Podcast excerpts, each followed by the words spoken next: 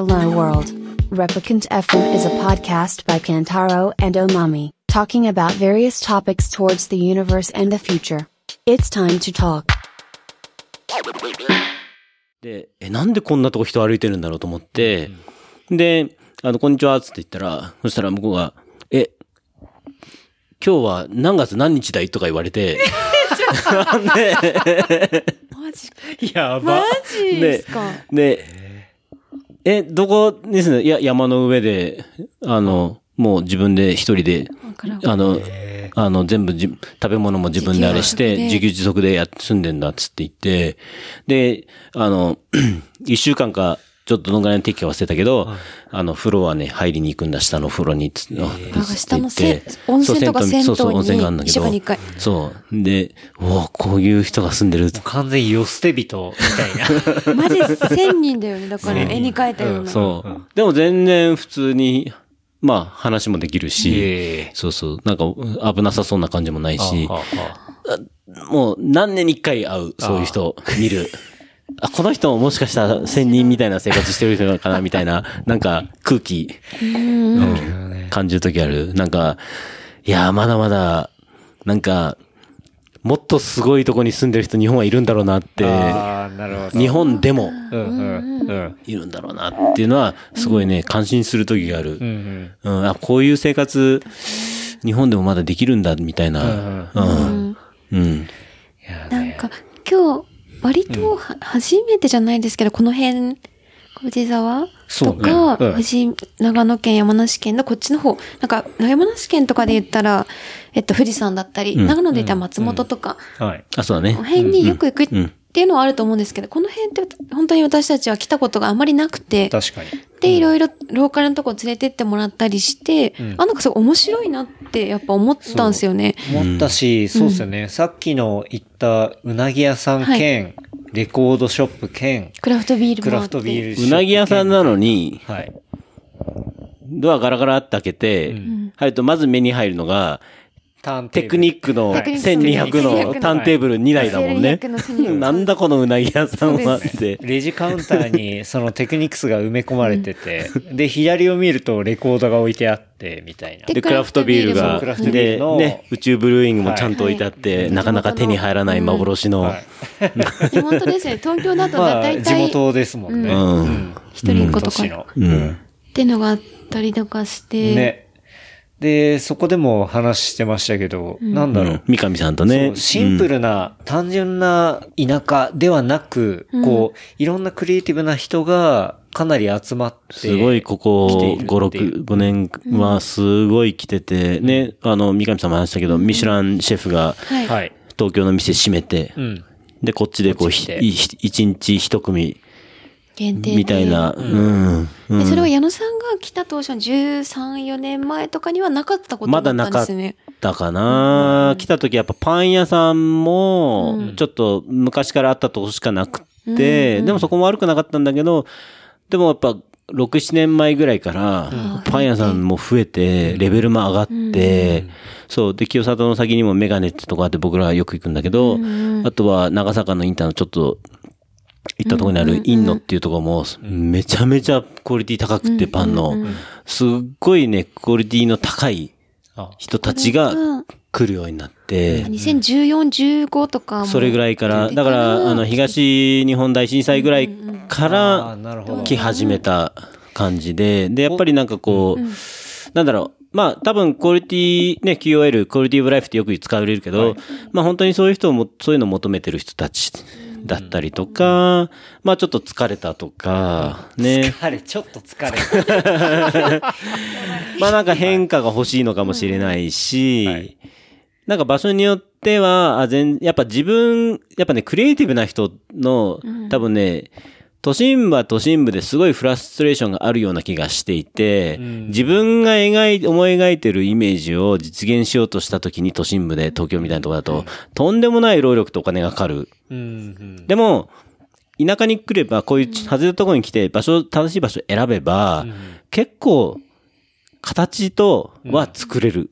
なるほど。みたいなのが多分ね、分かってきてる人たちがポツポツ来てるん、出てきてるんだと思う。うん。うん。でも割とそういう人って、なんか神奈川の近場とか、千葉の近場とか、埼玉の近場とか、っていうことが多、なんか多いイメージもあったけど、そうじゃなくてもっと遠めの、こっちに来てるっていうのがなんかすごいなって、もっと初めて、うん。そう思ったって気づいた。で、この前もね、僕、尾道に行って、広島のね、はい。尾道に行って、あのー東京で知ってたメディアの人とが、付き合ってたメディアの人がいたんだけど、が、あ、僕今尾道に来てる、いるんですよって、やる僕がインスタで上げてたら、はい。あの、そしたら、あ、じゃあ、飯一緒にしましょうっつって言って、で、あの、そしたらなんか、いや、実は僕もこっちに移住するんですよ、つって。ええでーってなって、で、あの、家を見つけてあ。買いました。あで、その、やっぱその人も家あの、向島っつって、尾道から一個渡った島なんだけど、でもね、やっぱりね、市場に出ないから、こ、こういうと、ここも全然市場に出ないんだけど、野辺山も土地が。もうね、ここ空き家っぽいなところね、片っ端からね、手紙を入れてったんだって。あ、手紙。で、そしたら、はいあの、あ、いいよ、売ってあげるよっていう人が出てきて、そやっぱり、う、そう。アナログ。そうアナログアナログスタイルが一番、原点っていうか、やっぱり、であ、もうね。もうね、びっくりするぐらいね、いいロケーションで、もう海沿いの、そう。んで、いや、これは、いい tips 出ましたねえ、。だから、うん本来はホームページからとかもなく、うん。上げてないし、確かに。な、なんていうか、まあ普通の人の感覚で言ったら、じゃあ、スーモに出てきたりとか、うんとか不動産屋にないですかっていうところがあるかもしれないけど、もうダイレクトに、そう。ここに住みたいっていう家にポスティングするっていう。そうん。で、ここの南牧村も、はいあのね、もう本当に数年に一個はい物件が出るぐらい。で、でもね、実際はうん売ってくれる人はい結構いて、うんうんで、やっぱね、その、でも市場には絶対出ない。はい。はい。うん。でも、あ、お前だったらじゃあ売ってあげるよみたいな。だからその気持ちを手紙に伝えるってことですよそううんね。で、この、今、ね、いる、南牧村で言ったら、あの、矢野さんに、あの、紹介。やらない手紙？いや、矢野さんに紹介してもらいました。あの、こういうものです。で、手紙入れたら売ってくれるかも。そう。でもそれだと、もうちょっとさ、自分がここになぜ住みたいかとかのい、や、それも、あもちろん、後に書くんだけど、あと矢野さんも。多分この辺はね、いや、この辺は多分ね、一緒に飲めばもう一回飲めば大丈夫かもしれない。だけど、だけどやっぱりこう、なんか、あ、全然俺らのことをこう、ね、上から見たりとか、あ見下したりする人じゃないんだなとか、そこは大事だと思う。うん。で、なんかこう、だってもう、ね、土地持ってるとかっていうのの土地の量が半端ないから、ここ。はい。いや、そんなだって500坪とかなんて、もう本当知れてるから、本当にもう土地のほんのちょっと端っこだから、まあそこで全然ね、あの、宅地に移行できるんだったら、多分全然ね、話は行くんだろうね。でもね、絶対市場に出ない。うん。うん。うん。こういうこう、ペンションでしたみたいなとこじゃないと、はい。はい。うん。あの、土地とかはもう本当に出ないから、で、清里なんかはもうそうだけどさ、さっき言った、あそこ駅前とかもさ、やっぱり、ね、バブルの、あれがまだ残っててあ、で、僕らもあっちの辺でオフィス探してたんだけど、でも結局、ね、三上、そのうなぎ屋さんの三上さんも言ってたけど、ね、その、なんだろう、あの、もうすごい引きずってて、やっぱバブルのあれを。はい。うん。で、あの、C も何にもできなくって、解体できなくって、うん。で、僕らも一個目つけてたとこあって、で、お父さんがやってたんだけど、息子がもう引き継いでて、う息子はじゃあ貸してあげるよって言ってくれてて、でも案の定蓋開けてみたら、もう担保で銀行が持ってて、あそう。だから銀行はもう、いや、買うならいいけど、貸すのはダメですよ、なって、白紙になったりとか、うん。で、結構ね、地元は地元ですごいセンセンセンシティブなとこがあって、やっぱね、マーケットに出すと、周りがみんなわかるから、あいつ売りに出してるって分かっちゃうから、そうね、あ、あいつは金に困ってるんだ、みたいな、なるほど。そういうの印象を持ちたくないから、だからね、えーすごい、そこはやっぱすごい考慮してあげなかった、考慮してあげ、うん。うんしてあげなきゃいけなかったりとかしてそういう事情を理解して話を持っていくと、なるほど。こう、うん、心よく。そう、ん。全部こう、うまく。そう、うまく表に出ないで、はい。うん、取引させてもらったりとか、うん、なるほど。うん、そういうね、結構ね、いろいろとね、いやー、そのノウハウ半端ないですね。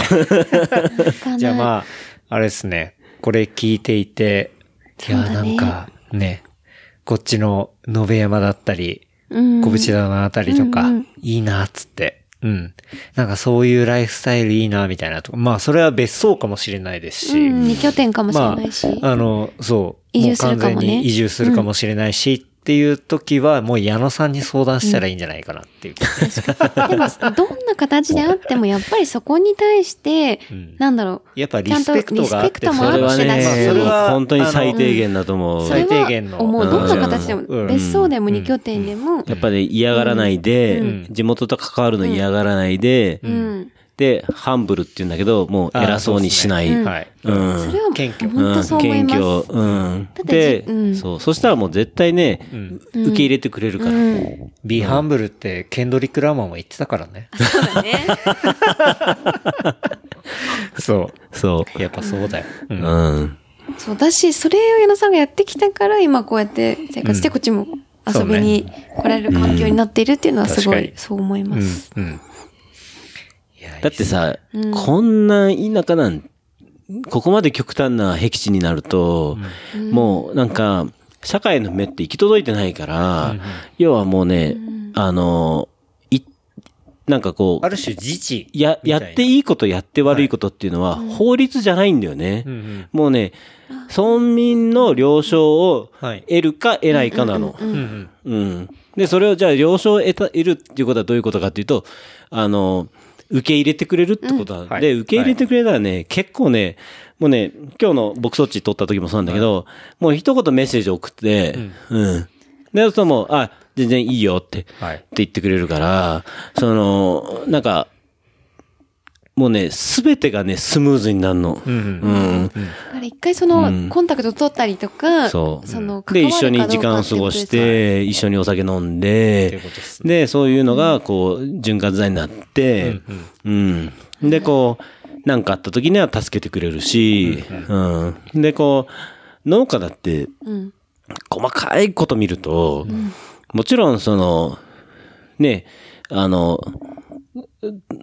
トラクターのいろんなとか事情あってやってるとこがあって、その、あの、見て見ね振りみたいなとこがあって、うん。で、結局僕らもそういちいち細かく言ってた。ら、向こうもいちいちこっちのこと細かく言うから、やっぱね、お互いがね、いかに許容してあげるかっていうのがね、もうね、共存のね、もうね、絶対なの。うん。確かにな。そう。そうっすよね。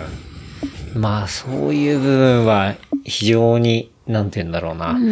まあ、本来はそういうふうに暮らしていく。暮らしって基本そういうもんじゃないですか。そううんうんうんまあ、それが都会ではやっぱ人が増えすぎてるから難しい部分もあったりとか。でもやっぱね、本来はそういうもんだと俺は思うし。うんあの最近見た、映画であの、トム・クルーズのはい。コラテラルうん。見た？見てないですよね。見ましたよ。コラテ、最近じゃなくないですかコラテラルって。2004、5ぐらい。ちょっと、それ最近じゃない今2012です。僕が見たのが最近だから。2012じゃなるほど僕が見たの最近あー見たのが映画は最近じゃないけどね。はい、はい。うん。あれでもさ、トム・クルーズがさ、はい。何回も言うのがさ、やっぱり、ん街、都会の、な、都会なんて、狭いマンションに住んで、で、隣の人が誰だかも分からずに、ずっとそこに一生住んで、ってて、すごい冷めてるんだよね。はいその、あの人って、キャラクターが。なんか、そ、それにちょっとに、なんか、見てて、なんかこう、あ、都心部の、ダークなところってそういうとこなのかな、みたいな。まあ、うんそれめちゃくちゃあると思います。ニューヨークでした。えっとね、えー、違う。フィラデルフィアだったっけな？どこだったっけな、見てないな。じゃあ、カリフォルニア、ロサンゼルス。ああれはロサンゼルス、舞台は。そうそうそうそう。LA なんそうそうそうそう。うんうん。でもそれって東京も多分めちゃくちゃそうですよね。で、あの、さっき言ったユナボーマーの、えっと、ネットフリックスで最近見た、えっと、マンハンとか、はい。ドラマ、は8話ぐらいの1シーズンだけなあれも結局、ね、連続爆弾殺人事件のやつで、十何年、20年近くかかったんだけど、それの見ててもやっぱ、あの人もやっぱり社会にもう、ゴリゴリになって、で、さっき言ったけど、仙人みたいな生活してた人で、で、なんか、なんか、こう、メッセージは、あ、あのえーシリーズのメッセージは、こう、犯人を捕まえるメッセージなんじゃなくて、イナボマはなんでそういうことをしたのかとか何を伝えたかったんだろうかっていうドラマなんだっていうのは、最後のエピソードで分かった。あ、じゃあ1話とか2話でわかんないってわかんない。うん。うん。でなんか最近やっぱそういうの増えてきて、なんかこう、うん。なんか、表面だけ見てやっぱ人の、もちろんね、ひ人を殺すのはわもう絶対的に悪いことなんだけど、その、その人がメッセージは何なんだろうみたいなのは、なんかね、すごいね、よく最近のドラマとか映画は、あなんかよくできてるなって、うん。思って、そういうのがこう、こういうとこに住んでると、あの、より感じるっていうか、うんうん。うん。で、こう街に今度行くと、僕はまあロンドンとか、パリとかも仕事で行くけど、はい。まあそういうとこ行くたびに、こうなんか人をすごい見るようになって、観察、人を観察するのがすごい、なんかね、面白くなってきたっていうか、うん。うん。あ、こういう人、どういう人がパリで生活してるんだろうとか、どういう人が東京で生活してるんだろう、どういう人があロンドンで生活してんだろうみたいな。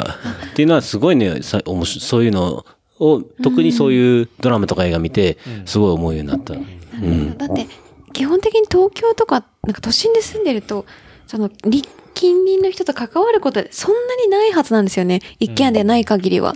マンションとかに住んでれば、そんなになくって、で、そういうのってい、なんかこう、ちゃんとこう、街に、なんだろうな、根付くとこじゃないと、そういう感覚ってないって多分、思う人多分いっぱいいて、で、そういう風な感覚が、そういうのを見てると、なんか感じるってことなのかな。うん。俺らは割と特殊な方だと思うよ。うん。確かに思う。聞いててね、すごい思う。はい。うん。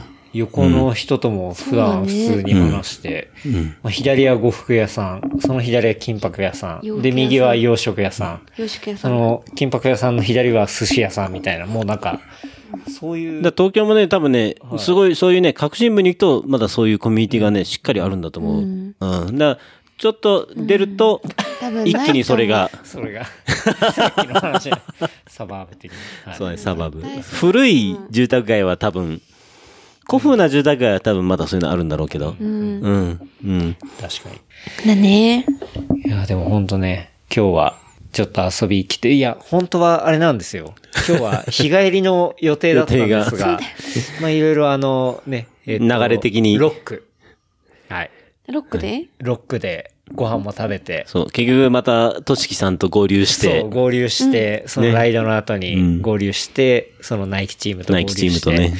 で、ご飯食べて、まあ、ちょっと飲んでたりしたら、もう、気持ちよくなってきちゃって。あと普通はいに矢野さんと飲みてえと思ったんだよね。そう。もう、このままだと、このままだと普通に帰らないといけないんですけど。そう。飲めないから。僕はこの収録機材持ってきてることも矢野さんには言ってなかったし。まあ持ってきてるだろうなと思ったけど、半分期待してたけど。ごめんなさいおまみでも知らなくて。そうそう。はい。はい。そう、なんかのために多分持ってて、うんちょっとバッグでかいなと思ってたけど。そうそう。で、で、やっぱこれは矢野さんとちょっと話して、うんそううん、せっかくこのモメントをね、あの、結構さネ、ックしたいなってなったんで。初期から、ね、クリリンとかテイスケさん通してさ、はいはいね、あのーえーやろうやろうっつって、はい。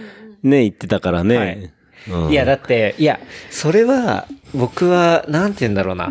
矢野さんを、やっぱ、なんか、うん、自転車のポッドキャストもいっぱい出た、出てたじゃないですか。だから、なんかやっぱ、そっちでもうこう、話した方が僕的にはいいなと思ったんですよ。なんか、ううん。ん。あ、だから当初は、ケンタロウも伝えるっていうか。自転車に関わってなかったしね。だし、なんか。その、そういうものを全く自分もね、今は乗ってるし、うんそうだよね。ん。そういうものも来たりするし、で、やってない時に聞くのは、おうんうん。なんかそこ、やっぱ僕あるんですよ、やっぱ。んなんかちゃんとそこをやっってて話を聞きたいとか、それめちゃめちゃ自分の中でスタンダードがね。自分の中でやっぱ、その、なんで単に上辺だけで聞く、なんかそういうつながりだけで聞く、あんま好きじゃなくて、やっぱ自分がやってたりとか、結構こだわりあるよね。そうはい。それ昔から多分そうで、血肉になってるところで話をしたいっていうのがあるんですよ。だからそれは、まあ、じゃあ僕は今乗ってたりして、その自転車の話をするんじゃない、で、ないんだけど、この自分がやってる中で、こうじゃあ別の話をするとか、うん。なんかそういうところには、なんかやっぱちょっと変なこだわりがあって、うん。はい。だから、なんか僕がようやく、この今のタイミングになって、矢野さんをゲストに迎えて、この番組で話せるんじゃないかなって思ったんで、まあ今日は機材を持ってきました。はい。でもね、僕はね、レプリカント FM 聞いてて感心するのは、はい。やっぱゲストのね、バリエーションとスペクトラムのはい。広さ。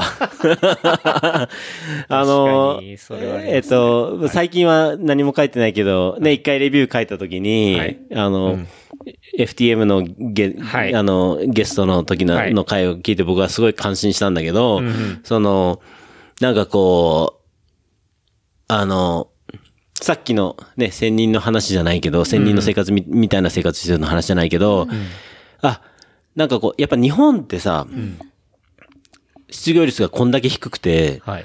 で、まあね、賃金賃金の話あるけど、言ってもさ、大体誰でもさ、社会人になれるじゃん。なれます。日本って、はい。高卒でもなれるじゃん。うん。ね。中卒でも工なれる場とか、ね、うん。で、だからね、日本ってね、その、リスクを取る必要が全然ない社会なのね。確かに。うん。はい。ってのは、まあ、2、300万でよければ、全然サラリーマンになれるから。はい。でね、あの、で、すごい特殊だと思うね、そこは。で、あの、先進国としては。で、あの、で、その、そういう社会の人たちが、で溢れてる国の中で、よくもこんなにユニークな人たちをピッ クアップするなっていうのはね、ものすごい感心するので、だってさ、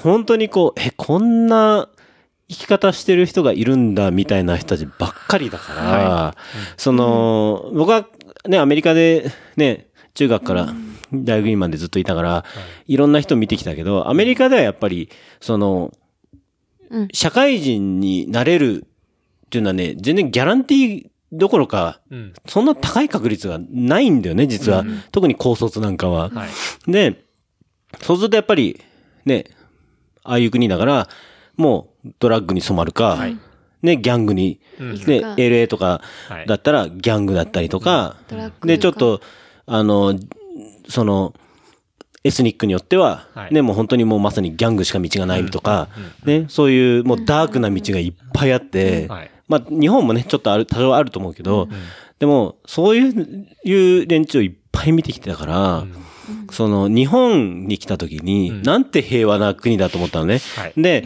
その、で、そこの中で、こう、サプライズみたいな、特に僕は社会人、普通に、はい。あの、仕事した時とか、半導体の仕事した時なんかは、もうなんか、こう、そういう人って一体日本にはいるのかなっていうぐらい、接点がなかったから、はい。その中で、レプリカント FM 聞聞いたときに、え、こんなにすごい広いスペクトラムの人が東京にはいっぱいいるんだっていうのは、すごい思って、これは、もう本当になんか、プライスレスな、ポッドキャストだな、っていうのはね感じて、あれを書いたの、あの、レビューを書いたの。嬉しいっすえ、ね。レビューには何て書いてあったの？そう、だから矢野さんがそういうことを書いてくれて、結構ね、感情入れて書いた、あれは。あそうなんだ。本当に嬉しかったよ。嬉しいね。まあでも、そんな中でも、矢野さんも、やっぱ、こう、特殊な感じですよ、間違いなく。はい。まあ、次時間あったら、はい。アメリカの話とか。アメリカの話、あ今いいっすね。僕のアメリカの話はね、僕は自分で言うのなんだけど、はい。まあ、結構ディープだと思いますよ。ううんん。だってその、そうですよ。なんかね、ちょっと触れて、うん。ちょっとアメリカの文化に触れましたじゃないから。ですよね。うん。だって、中学から大学院までしかも、話なんで。中学はロサンゼルスだったのね。はい。で結構パルスベルデスっつって、裕福なとこだったんだけど、はい。はい。で、まあ親の関係で行って、で、そこはね、やっぱ日本人が多いとね。はで、でも、だから日本人はね、もうね、9割のそこに以上の日本人は、もう日本人としかつるまないの。はあはあ日本人コミュニティで。うんで、カリフォルニアはやっぱりアジア人が多いから、それぞれの国の人のグループになっちゃうの。中国人、韓国人、日本人、白人、はい黒人あんまりいなかったんだけど、僕のとこは。で、なんかこう、完全にセグリゲートされちゃうの。もう、分かれてんの？で、で、僕は、あるきっかけで、日本人がすごい嫌になって、あの、ちょっとバカにされて、だって英語ゼロだから、はい。12歳。うん。でと、かそこでいきなり、そう、英語ちょっとわかる、もう3年ぐらい住んでるやつはペラペラじゃん、の年下に、すっごいバカにされた時があって、ほで、もう、もうなんか、もう、もう日本人はもう、もう、いいわいい。みたいな。ってなって、うん、付き合いたくねえってなって、それで一生懸命アメリカ人と、もう2年目から付き合い始めたんだけど、そこからもうだからもう、大きい分岐点。ああ、分岐点。が。いやー、その話は、ちょっとね、また。ああ、そう？またの機会で。ガビーン。東京東京行きますよ今度。来るから。あ来るかとこっちが来るわ。そうまたもうこっちが来るわ。いやもう、僕は、そう、小淵さんはめっちゃ近いなっていうのはもう、あの、今日体感であったんで、んもうすっとね新宿から来れちゃうんで、うん。じゃあ今度あの、はい宇宙ブルーイングのはいタップルームがはい、小淵沢の道の駅にできたら、あ、あ行かなきゃいけないから、はい宇宙の生が飲めるとこなんいて、多分ないからねはい。うん。私、しかもピッチピチの状態で多分飲めると思う。確かに。そそううね。スーパーフレッシュ。まあビールはフレッシュに越したことはないからね。ううん。うん。そしたらまた多分来なきゃいけないから、はい。そ したらまた、あの、この場で収録させてもらって。うんあ、めっちゃ聞きたいそ。う、だから、今の流れ、ちょっとね、まあじっくり聞きたいからさ。そうだねんうん。うん。私、なんでアメリカに、そうそう、行ったのかとか、とかねその辺聞きたいし。そうね、なんか、うん、なんかいろんなフェーズを通ったかな。一時やっぱすごい、それがやっぱきっかけだと思うんだけど、やっぱすごいアンチ日本になった時もあったし、うん。でも今はもう全然はい。違うけど、でもやっぱ第三者としてすごい日本見れたのはすごいね、やっぱ価値があったなって。うん。で、大学も南部の大学に行ってるから、全然日本人いないし、うん。でもすごい今、そうですよね。日本の、そう。ここに住んでるう全然。うんうんうん。そう。でやっぱ、高校大学のやっぱり、音楽の、アメリカのやっぱ音楽のロックの世界っていうのもすごい身近で感じれたし、やっぱそういうのがこう、うん。なんか、いろいろ影響したかなって、うん、うん。ディープな世界、いろん、で、ドラッグから、そうですよね。だって、きっと。うん。もうだってマリファナとアメリカの学生はもう切って切れないうん。ですよね。文化だから。うん。もう、別に、あえて言う必要ないぐらい。ないぐらいの。そう。のもんです。まあ、クリントン大統領もね、はい。うん口にしたけど吸い込んでないっていうね、あの、有名なあれがあるけど。言い訳が。うん。はい。うん。そう。ね。ね。じゃあちょっとまたね、来て、収録もする約束もできたので。はい嬉しい。そうですね。じゃあちょっと、ボリューム2。この番組、そのね、あの、最近、僕が聞いてなくてサボってたところあるんですけど。あそうですかやっぱ、おすすめの？おすすめコンテンツを、はい。聞きたいなと思いまして、えー、ラファジャパン代表、まあ、ララ矢野大輔のおすすめコンテンツ。大輔矢野さんのおすすめコンテン矢野さんの。はい。ツ。ラバの商品ですか？ラファ、あえてラファ外した方がいいような気がするんだけど、でも、そうね。あの、あのね、最近のラファのプロジェクトじゃないんだけど、はい。あ何年前だろう ?4、5年前かな、ラファライドっていうプロジェクトやって、はい。各都市で、あの、フィルムを作ったんですよ。はい。で、日本は東京と大阪と、えー九州っていう名にしたけど、福岡なんだけど、はい。あの、建築、九州は、えっと、建築家の二つ又さん。で、えっと、大阪は、あの、トラックファニチャーの吉瀬さん。はい。で、えっと、で、東京はグルービジョンズの伊藤さんと原さんなんだけど、はいはは。をフィーチャーして、それぞれの街をフィーチャーしたのね。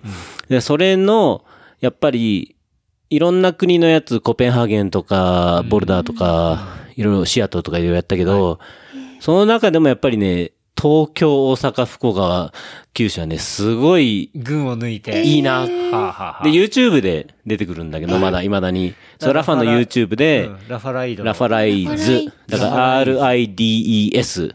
あ、うん。ライズ。うん。ラファライズ。ズ。これないね。わあ、見たいね。うん。見たい。大阪のやつは、キセさんと、あと、辻系だったんだけど、はあはあそう。ああうんなるほどあのね、この前たまたまもう一回見たんだけど、あの、アルゴリズムで出てきたから、はいはい。改めて見て、あ、やっぱいいなって。思った。なるほど。うん。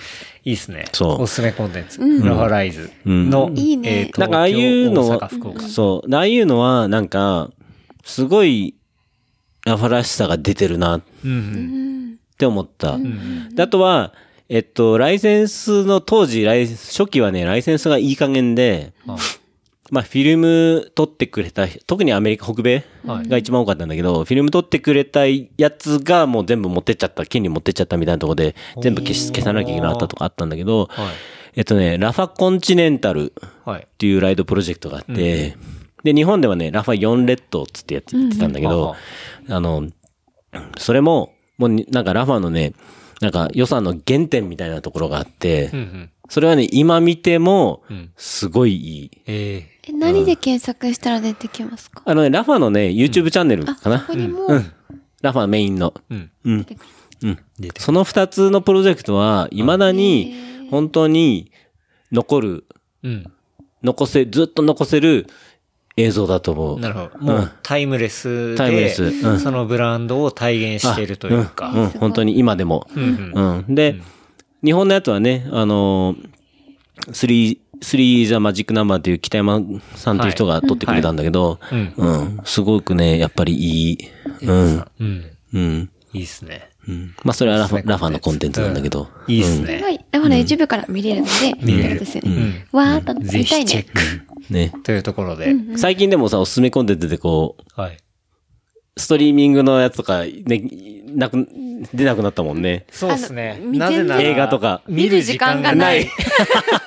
いや、本当にこれ。正直だってもう、何週連続でいろんなとこ行ってるよって話だもんね。でもそれを、なんか、二人で話してたのがあって、うんなんかそのネットフリックス開いても何開いても、なんかいろいろあるじゃないですか。幅広くて、それを決定打にするポイントが何も、その、あ、それはね、僕もね出て、こないわかる。のがあって、そう。うんいうのをよく話すんですあの AI とかアルゴリズムって、はい。便利そうで、ん。実は、その、同じものに絞られちゃうから。同じのしか出てこなくなる。はい。そう。だし、うん。やっぱり、この、う。ん。言ったら、ストリーミングサービスは、もう戦国時代になっていて、うん。だから一昔前で言ったら、ネットフリックス一強みたいなところがありましたけど、じゃあ、ネットフリックス後に、えー、Amazon Apple TV し。プラスディズニープラス。ディズニープラス、で、Hulu Hulu があって、で、あの、フールちょっと落ちたよね、やっぱりね。そうですね。うんあとで Unext HBO が日本は HBO クトに入ってきてないから、うんえっと、Unext 中であそうだね HBO を見れる。あったりとかね。で、他にもね、うんあの、いろんなまあそういうサービスがある中で、もう正直、これだけラインナップあります。あの、全部見れます。だから入ってくださいって時代はもうとっくに終わっていて、うんで、その中で入っていって、結局、ラインナップがありすぎると、もう選べないんだよね。選べないそうだね。オーバーウェルミングっていうかね、そうです。もう圧倒されちゃってね。はい。例えば時間が本当に1時間、うん。2時間しかない、うんうん。あの、どっかで、うん。ない中で、じゃあ何を見たらいいのかっていう時に、これもおすすめですよっていうのが10ぐらい各地、各コンテンツ出てきても選べないんでおすすめすよね。も出てくるんだけど、おすすめが10個あったら、で、全部どうせ傑作なわけじゃないですか。うんうん。もう、み、選びきれなくても、うん。結局、選ぶって、それなりにストレスがかかるわけですよ。だってさ、買い物もそうですし、うんうん。うんしばらくしてしばらく見てからさ、これだけ、例えばワンシーズン見てもさはい、ね、10 20, 20時間だったりするわけじゃん。十何時間だったりするわけじゃうんん。それ見てからね、後で、いや、ちょっといまいちだなってそ、ね、思った時のね、あので、しかも時間の無駄っていうか、うん。それを選んだのは自分なわけじゃないですか。うんうん。だから自分に責任が来て、で、その自分の、その時間を、こう、下手したら無駄にしてしまうかもしれないみたいなストレスっていうのが、やっぱりそういうストリーミングサービスを開いたときに、んものすごい負荷が、実は見えないところで、その視聴者側にはかかっていて、っていうのを、めちゃめちゃ最近感じていて、で、僕とマミで、まあよくそのストリーミングサービスに関して、まあ、あの、この番組では話してないですけど、話すのが、もう、それを開いたら、もう、あなたはもう、これ間違いないから見てくださいっていう、もう、一作品だけ、こう、進めるレベルのうん、こう、精度を持ってうん、こう、全力で、あの、進めてくれる。うん。だ他に選択肢ありますよとか、もうどうでもよくても、うん。あなたとりあえずこれ見てください。間違いないんで、うん。っていう風に後押ししてくれるような体験を、そろそろいろんなそういうサービスは設計していかないと、多分、その見えないストレスで、あ、もうじゃあ映像、もう適当に、やっぱ YouTube で、あの、ショートで見る方にどんどん行っちゃうと思うんでうんうんうん、多分次のフェーズは、そうなってくんじゃないかなってのは、めちゃ思います。そう。で、はい。その中で、最近、ん。僕は、その、さっきのコラテラルの話もそうだけど、その、えっとね、YouTube 介してどれがいいなっていうのをみ、その YouTube でその、は一部のシーンだけはい。みたいなのが結トレーラ構、ー。そう、はい。トレーラーじゃなくてね、その映画の部分部分を撮ったような、はあの、をピックアップしてる人たちがいて、はい。それを見て、あ、これ良さそうだな、みたいな、いろいろあれしていくんだけど、で、僕ね、えっと、日本に帰国したのは98年。はい。で、で、アメリカにいた時はね、やっぱね、映画ってすごく身近で、うん。結構見る、見てたのね。で、なアメリカで、アメリカ何がすごいかというとね、ダーラシアター、ワンダーラシアターっていうのがあって、あのね、半年遅れぐらいで上映する映画館があ、そうなの。それはね、1ドルで見れるの。で、僕ら学生は、もうそ、待って、ちょっと待てば、それが見れるから、それで1ドルで行くと、で、BYOB なの。いや、Bring Your Own はい。Beer なの。はいだね、俺らね、もうケース持ってって、あのね、でもベロベロになって見るのはいはいねはい。で、それが僕らの映画文化だったの、アメリカの。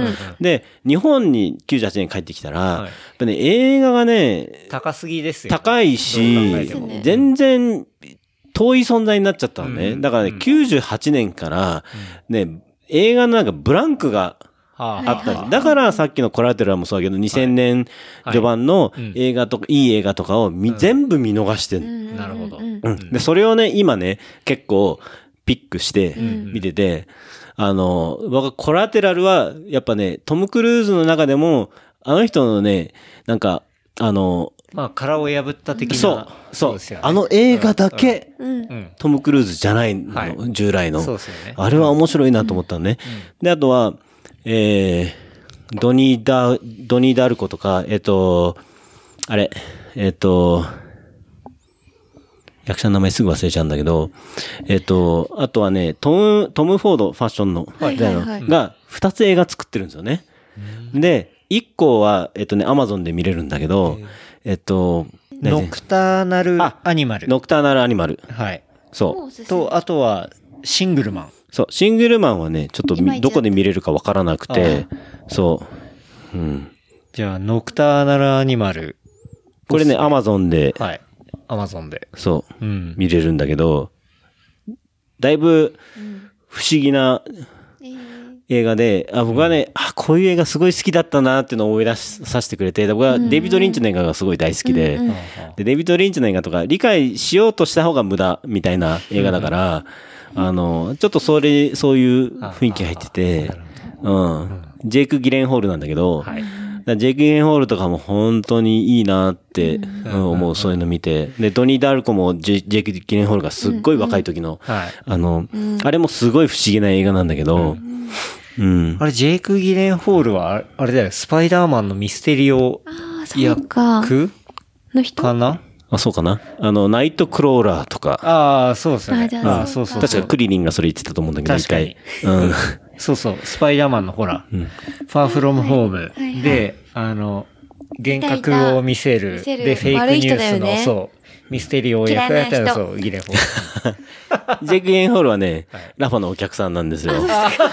めっちゃラファ来てくれてて。え嫌いサイクリストでもあるんですね。サイクリスト。うん。アメリカのね、ハリウッドスター結構サイクリスト多くて、あの、もう今亡くなっちゃったけど、ロビン・ウィリアムスさん、コメディ、コメディアンの、おーはいはい。ロビン・ウィリアムスもラファのお客さんで、そう、僕は一回会ったことあるんだけど、はい。すっごいいい人で、そう、あの、結構やっぱアメリカはすごいその辺がすごい、うん、面白い。うん、うん。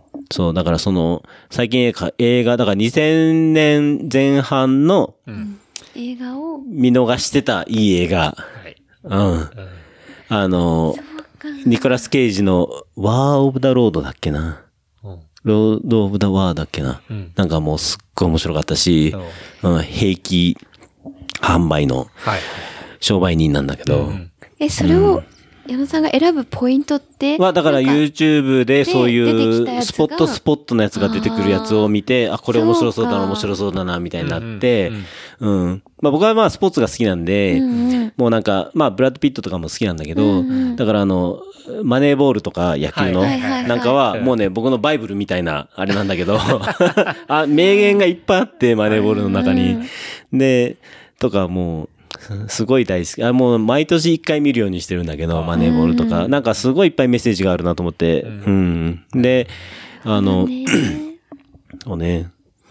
ドラマとかはね、やっぱり時間かかるんで、あれなんだけど、その、やっぱこう、HBO だけど、やっぱもうソプラノスなんかは、もう最高傑作だと思う。ニュージー、ニュージャージーマフィアの話なんだけど、えー、そう、あとは、これも HBO だけど、あの、ワイヤードとか、え、それは UNEXT で見れる？見れると思うよ。う見れる。うんなるほど。うん HBO の。ソプラノスはね、えっと、ネットフリックスでも見れるんだけど、でもあの辺とかね、やっぱ長いんだよね、シーズンがね。そう。そう、だから大う変。ん確うかに。ん。やっぱね、長いと、その決定打になるポイントがないと、なかなか手出せないですよね。でもね、そういう、今の、そういう比較的最近なドラマなんだけど、っていうのはやっぱりね、すごい国際的だなと、誰が、どの国の人が見ても、もうなんか結構見れるっていうか、映画もそうだけど、今の。でもね。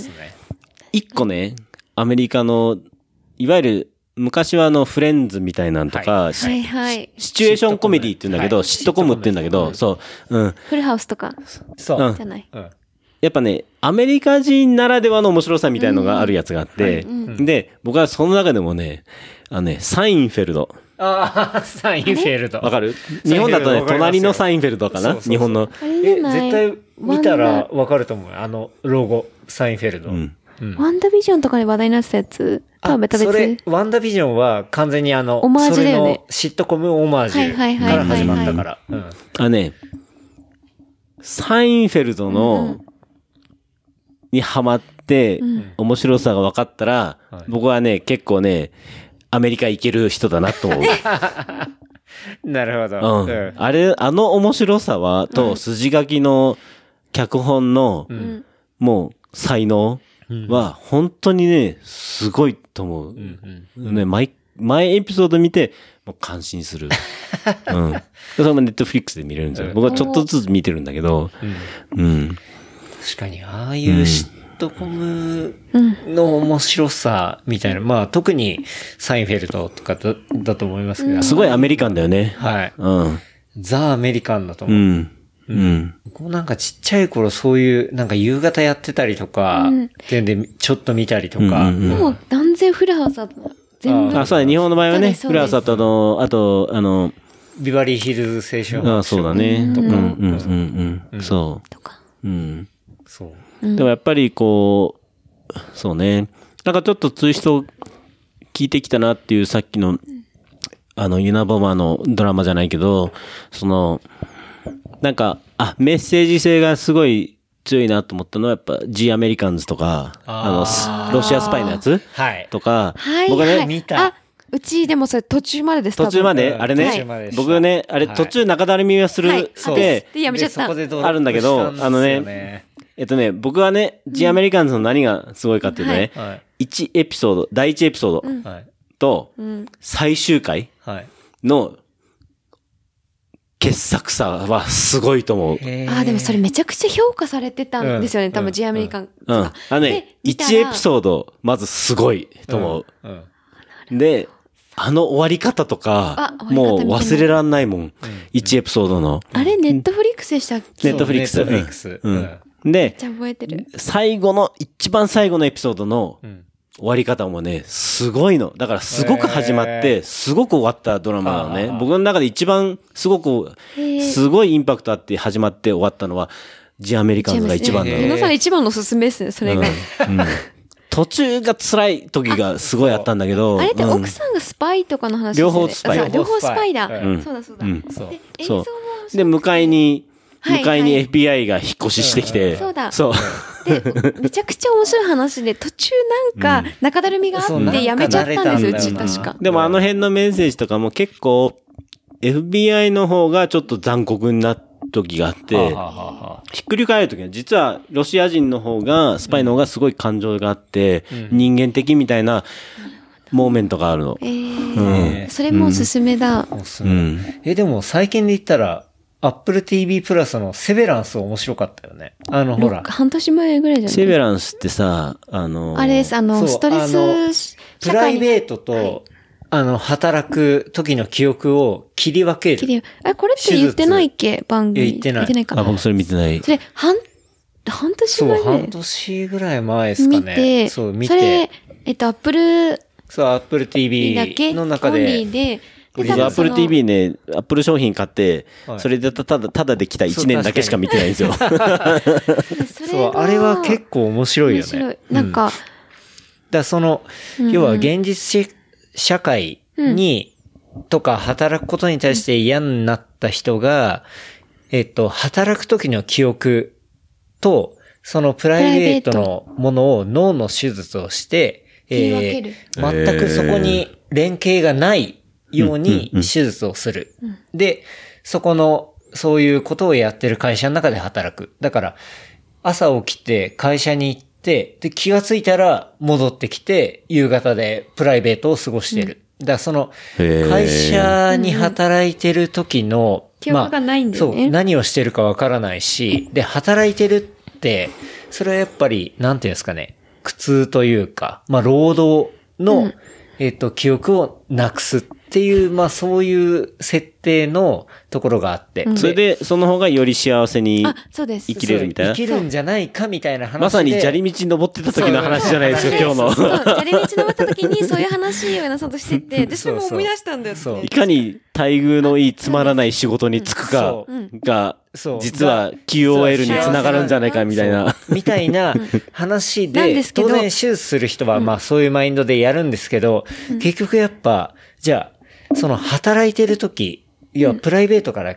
消されてる時の人格も要はできてくるわけですよ。うんうん。もう、毎朝ふって思ったら会社のエレベーターに行って、つまんない仕事をして、で、一日が終わって、で、また、こう思い出したらエレベーターの中にいてっていうのを繰り返す人格もできてくるわけです。なるほど。この、会社の人格が A があって、で、プライベートの人格が B があってみたいな。で A の方が今度反抗しだすんですよ。もうこん、なんで私をこんなところに閉じ込めたんだみたいなところがありながでら、、A が B に対してビデオメッセージと書くんです。そう。なんだけど、B は、あ、もうそれは却下ですみたいなことを言っそうて、。A の方としては、なんで私をこんなところに閉じ込めるの、どんな判断してるのふざけんなぐらいの感じのビデオメッセージを送るんですけど、うんうんその外界の B の方は、は？いや、私はこっちで十分なんで、あなた頑張ってくださいぐらいの同じうん一人の人間なのに、そういう会話をしたり。で、A のその閉じ込められている方が、いかに外にコンタクトを取って、こう、行くみたいな話に後半になってくるんです。で、またシーズン2も出てくるんですけど、その展開がめちゃくちゃ面白いです。はい。うん。確かに。セベランスすごい、で、シーズン2にも続くもんね。うんそれうん。ってめっちゃ半年前でフレッシュじゃないんですけど。そう、フレッシュじゃないんですけど、でも面白かったですね。面白かったかもまあ今年で見て、うん。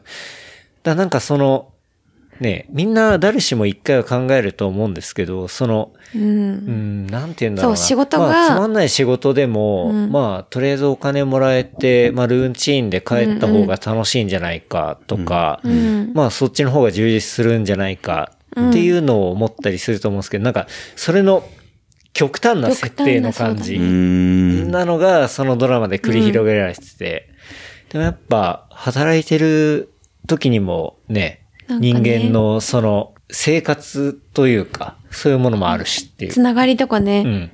得れるものもあるし、そう。そこで仲間もできるし、みたいな。うんうんでもはいそれをみんなそういう境遇で来てる人ばっかなんで、うんうん外界のそうだね。こう、記憶を消して。で、そこにいる同僚の一人は、いやなんか、外の俺は実は子供がいるらしいみたいな。だから自分の設定もわかんないわけですよ、外の。でそれが気になるから、完全独立そうしてんだね。いろいろ知りたくなって、いろいろするけど、それが罰則を得られた、罰則になったりとか、そうです、そうですたく。さん問題も起きてくるっていうのは面白かったかそう、も。めちゃめちゃ面白い。っていうのは、それ矢野さんとライドしてる時に、矢野さんがそういう、そうそう、そういう話をちょうどしてたんでね、一緒に。っていうのもあって。そう回ってきてきたっていう。それは、まあ、そうね。うん話してなかったけど、僕らは結構ハマったよね。そうだね。うん。うん。それはありますね。うん。アップルのやっぱオリジナルコンテンツは結構やっぱクオリティ高いっていうか、うん。うーん、そうかも。そうね、なんか最初はね、アップル、アップル TV 大丈夫かなみたいな感じだったけど、ね。そんなんできんのみたいなうんうんうんうんことありましたけど。うん。うん。そうね。そうですね。そう、最近だからみ、さ最近見てよかったなと思ったのは、これも短いんで、6エピソード、8エピソードぐらいしかないんだけど、あの、ディズニープラスの、あの、セックスピストルズのドキュメンタリー。ドキュメンタリーというかドラマ、ドラマなんだけど、ドキュメンタリーじゃないね。ドラマなんだけど、あれはよよかったね。うん。あの、もう、役者がいい。ほう。うん。すごい素晴らしいと思う。うんうんでも一回セックスピストルズはなんかそこに権利を与えないとか一回言ってたんだけど、うん。だから結局それは要するにやっぱシッド・ビシャスとか、シドビジネスなんか、うのキャラクターとかも本当に良くて、あ、こういう風にしてシードビシャスは愛されてたんだな、みたいな、はちゃめちゃなやつだったけど、すぐ死んじゃったけど、うん。うん愛されキャラ。そう、こういう風にして、あ、すものすごい、もうこんなにピュアな人間だったな、みたいな。のがすごい出てて、そう、僕はやっぱパンクカルチャーっていうのすごい影響されたから、うんそうなんだそう。そう。だからなんか、はあ、なんか、なんか、うん。見てて、やっぱすごい、んなんか、泣きそうになったシーンがもういっぱいあって、もう本当全然そんなシーンじゃないのに、一言、一言葉で、が、なんか、ピンポイントで当たって、うんうん、なんかすごい感情的になった時が何回かあって、えそう。ー見てみたい。そう。ああ、なんか、あ、こういう感情とか感じるの久しぶりだなと思って、うん。えー。うん。すごい感心した、あの、出来の良さっていうか、それはディズニープラスで見れるってことそれディズニープラス。そう。あディズニープラスもこういう F ワードめっちゃ入るやつやるんだと思って、ああ、そうっすね。ディズニープラスは最初、まあ日本でローンチした時うんうん。は、行ったらドコモの、あの、管轄でやってましたけど、まあ、去年、そうですね、9月ぐらいに完全グローバルとうんうんアプリもあそうね統一されて、はい、ハードローンチしたんですけど、まあそこで、要はスターがうん後々入ってきたりとか、うんうんうん。あ、そうだね。他のやつ。これもね、FX だから。そうそうです。んんはい。うん。っていう、まあ、元々のディズニーあって、で、ピクサーあって、うんで、マーベルあって、スターウォーズあって、で、スターが入ってきて、うんであの、デッドプールとかスターなんあ、そうだね。はい、うんうんで、そういうちょっと、まあ、F ワード入ってきたりとか、年齢制限あるものはまあそういうところでやってっていう、そう、フルラインナップになったんで、今できる感じなんですよね。うんうんうんそういや、いっぱいおすすめコンテンツ出ましたね。んはい。最近、そうねそう。夜見るようにしうんうん。してて。いいっすね。平日でも、あ、なんか、あエピソード2つ見たら映画1個見れるじゃんみたいになって。そうっすね。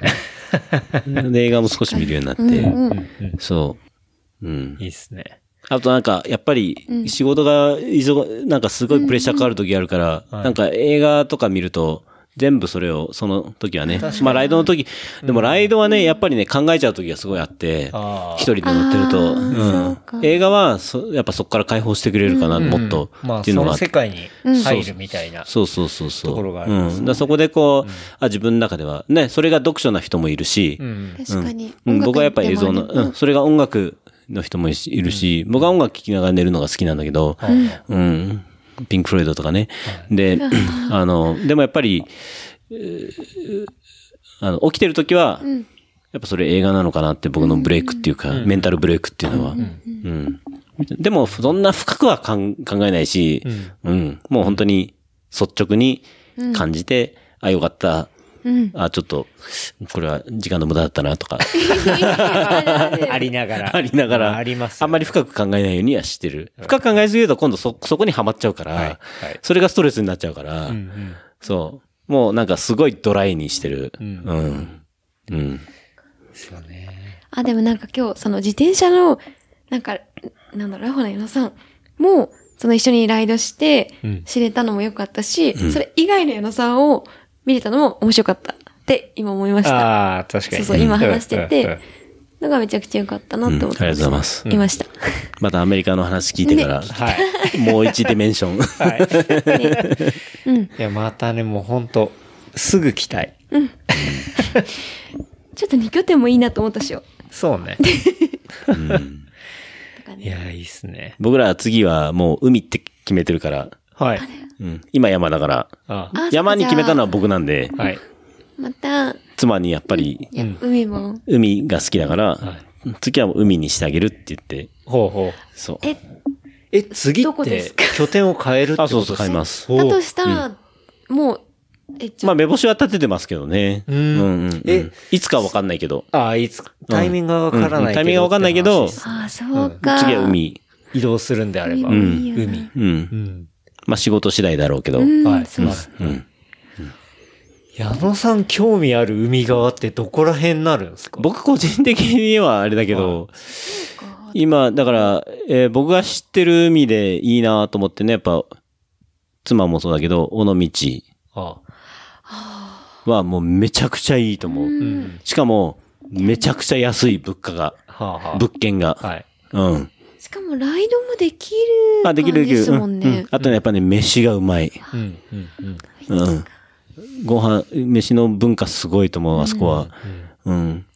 で、まあちょっと、最近、うん。某企業が来て、だいぶバブル、っぽくなっちゃったけど、あ淡路島。ああ、某企業。ピーソンなんですね。淡路島は結構前から、ああ、めなるほどそ。っか、大阪で関わそう、りもうん、そう西宮関西だから。はいうん。で、大阪、えっ、と、淡路島の場合は神戸が近いから。確かに。うん、神戸すごい好きだし。うん確かにうん、僕も結婚式偉人館であげてるから。うん。うんそう。なるほど。そう。あまあ、あとはね、関東圏で言えば、ギリギリ小田原とかの辺はいはいはいはい。うん。かな、まあ、伊豆とかも悪くないんだけど、うん。伊豆、車が大変そうですよね。そう。ここより不便。はい。うん。で、あと混む。そーううか。う。もう週末なんか絶対移動できないと思いますしね、あの外周の国道もうアウトだもんね。はいはいアウトうん。ですもんね。うんうん。だから結構、ちょっと伊豆は難しいかなと思ってて、まあ海は綺麗ですけどね。うん。特に下田の方まで行っちゃえばね。そうですねはい。確かに。うんうん。そうっすよね。そう。でもやっぱり西、西なのかな？っうんていう感じはある。うん。おーいいっすね。う。うんん。だとしても、行くかも。うん。うん。行く行く。行くかもとか。行きたい尾ね。道とかね、本当になんかこう、おとぎ話に出てきそうな街、はあはあはあ。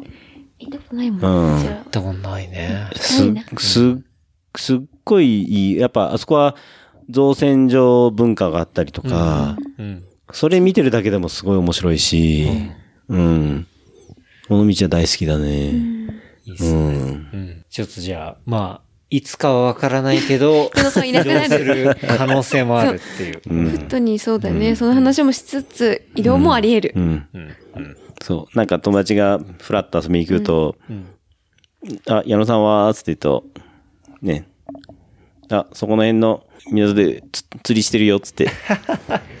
で、釣りしてると、プラプラって来て、でも、なんて言うんだろうな。い老人生活だね。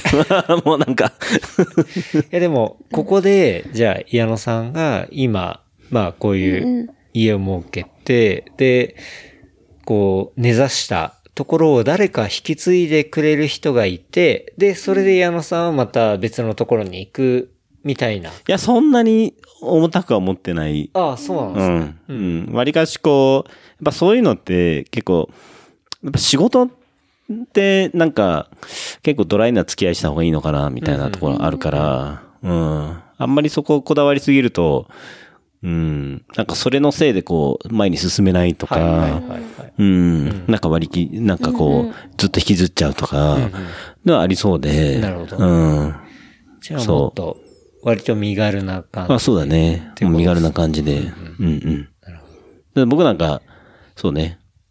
あの、いっそのこと、まあ十分、十分お金と資産あるな、と思ったらもう引退し、はいはい。もうサクって引退するだろうし、うんあ、うん、リタイアして。うん。で、自転しちゃうの？もうちょっと。僕の一応理想は50でもリタイアだったから、あ、あじゃあ今はだ50ですよはい。今年。はい。それはさすがに無無理だけど、まだまだリタイアできないですね。いけないですよ55、55に延期かな。でうちは今自転車が楽しい時だか延期延長で。ら、もう少しいいもうちょっと言ってもらっていいですか少し、自転車、ね、今楽しいから、はい。うん。もうちょっと矢野さんいてほしいですけど、っそう。ていう。